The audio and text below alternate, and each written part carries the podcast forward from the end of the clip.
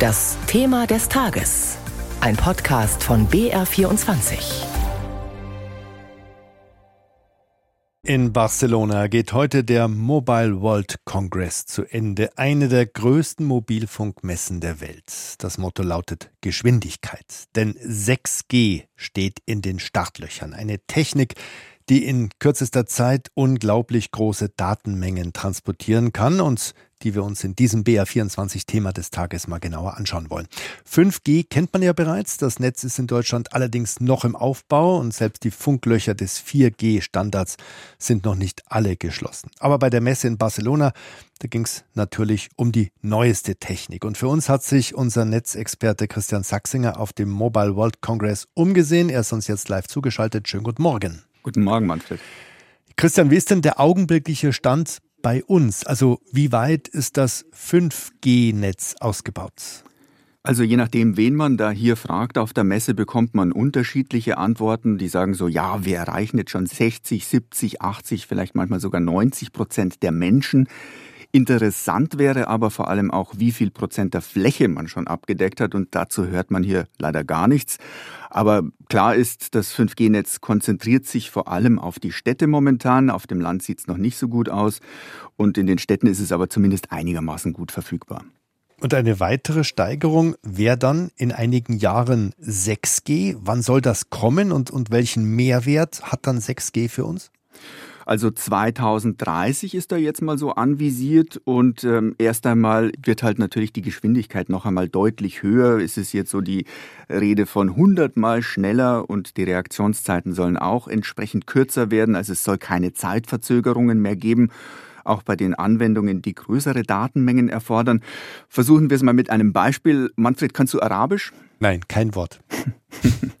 Also, das ist in Zukunft dann mit 6G womöglich kein Problem mehr. Es gibt Ach. Programme, die zwischen dir und deinem Gesprächspartner, Partnerin, falls du das möchtest, hin und her übersetzen. Und dann wird sich das so anfühlen, als ob ihr direkt miteinander sprechen würdet, aber eben in der gleichen Sprache. Das ist zumindest so die Vision. Das ist ja irre. Dann spreche ich dann also später Arabisch, sofern mich mein Gesprächspartner hört, weil es gibt ja oft diese Funklöcher bei den Handygesprächen. Gibt sie dann eigentlich mit 5G oder später mit 6G nicht mehr? Also das hoffen zumindest alle, dass diese Funklöcher da verschwinden. Es wird dran gearbeitet. Die Deutsche Telekom hat hier auf der Messe zum Beispiel bekannt gegeben, dass sie künftig mit der Europäischen Weltraumorganisation ESA zusammenarbeiten will. Die ESA kann sozusagen aus der Luft ganz oben im Orbit schon einmal über geostationäre Satelliten senden. Also diese geostationären Satelliten sind bei so 36.000 Kilometern. Und dann kommen dazu noch besondere Flugobjekte in mittleren Höhen.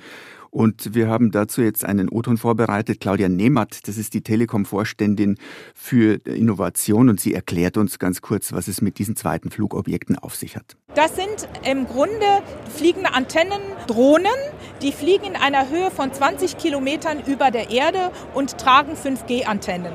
Und die können direkt senden an normale Smartphone-Telefone auf der Erde. Und die kann man auch kombinieren wiederum mit Satelliten, um dann noch weitere Datenverbindungen dann an die Geostationen der Satellitenhersteller zurückzusenden. Also Mobilfunk aus dem Himmel, wenn man so will, das kommt bald und das wird dann eben noch einmal deutlich ausgebaut, wenn es um das besagte 6G-Netz geht. Dieses Netz muss auch viel engmaschiger gestrickt werden, damit die großen Datengeschwindigkeiten, von denen du vorher auch schon geredet hast, erreicht werden. Und das schafft man eben halt mit den klassischen Handyantennen nicht mehr. Hm. Braucht man für das neue 6G dann eigentlich wieder neue Mobilfunkmasten, womöglich sogar neue Smartphones, damit äh, diese schnellere Datennetz überhaupt genutzt werden kann? Also ja, es werden neu viele zusätzliche Mobilfunkmasten gebraucht, aber das sind dann auch nicht mehr diese Riesendinger, wie man sie vielleicht im Moment am Rand von Gemeinden stehen sieht oder auf Hausdächern und die da so stören.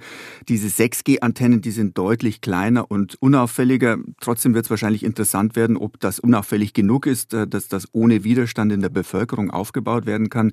Viele Menschen haben halt Angst vor Mobilfunkstrahlung und ob die Antennen dann groß oder klein sind, das wird die wahrscheinlich nicht wirklich interessieren.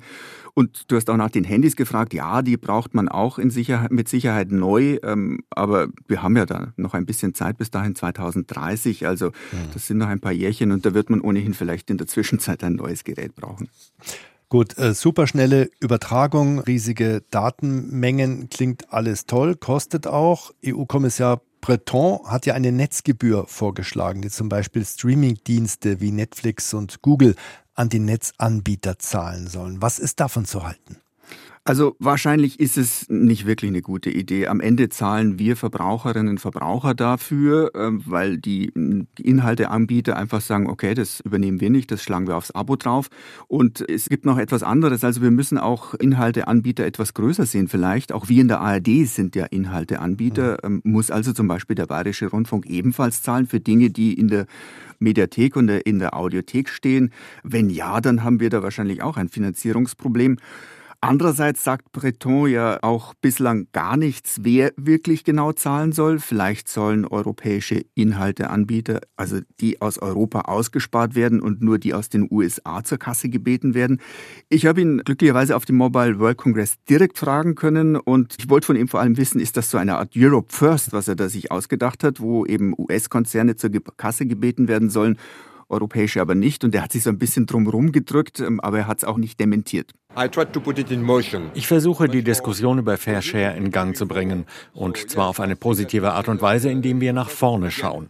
Wir haben jetzt eben das digitale Jahrzehnt und keine Zeit zu verlieren. But, uh, Grundsätzlich muss man vielleicht auch noch wissen, Breton ist selbst Chef in der Telekombranche gewesen bei France Telekom und der hat ein sehr offenes Ohr für, Ohr für die Befindlichkeiten dieser Konzerne. Hm, Christian, wir haben vorhin schon Smartphones angesprochen. Jetzt würden auf der Messe in Barcelona, glaube ich, auch viele neue Modelle vorgestellt.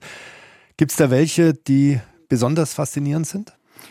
Ja, es ist nicht mehr so, dass man die ganz großen Entwicklungen hat, ähm, wo man eben zum Beispiel plötzlich einen Bildschirm knicken kann und äh, das Ganze irgendwie kleiner oder auf die Hälfte zusammengeklappt werden kann. Aber es gibt schon ein paar kleinere Dinge, die sich da geändert haben und die man sich anschauen kann und die ich auch interessant fand. Das erste ist vielleicht für Menschen wie dich interessant. Aha. Wie ich weiß, gehst du gerne in die Berge und äh, das hat man ja oft ja. als, äh, da hat man ja oft das Problem, dass es keine Netzabdeckung gibt und deshalb mhm. hat sich die britische Firma Bullet überlegt, ja, wie wäre es denn, wenn wir einfach mal Satellitennetz auf unsere Smartphones bringen würden? Haben wir vorher schon ein bisschen drüber gesprochen, ist aber noch Zukunftsmusik. Es gibt zum Beispiel bei Elon Musk, also bei Starlink auch ähm, Satelliten-Handys, aber das ist ziemlich teuer. Und das, was ich nun gesehen habe, das ist so ein kleiner Anhänger mit einem Haken dran. Das kann man sich zum Beispiel an die Gürtelschnalle hängen. Und dieses Gerät kann Satellitensignale empfangen und bringt sie auf jedes herkömmliche Smartphone. Das funktioniert jetzt schon für SMS und Notrufe. Telefonieren geht damit allerdings nicht. Kostet 100 Euro dieses kleine Kästchen plus Monatsabo. Das günstigste gibt es dafür 5 Euro. Und interessant fand ich auch noch eine chinesische Firma Realme, die hat hier gezeigt, wie schnell man laden kann beim Handy. Das ist ja immer so das Problem. Man kommt mit dem Akku nicht durch den Tag und sitzt dann irgendwo in einem Café, kann halt nur kurz laden.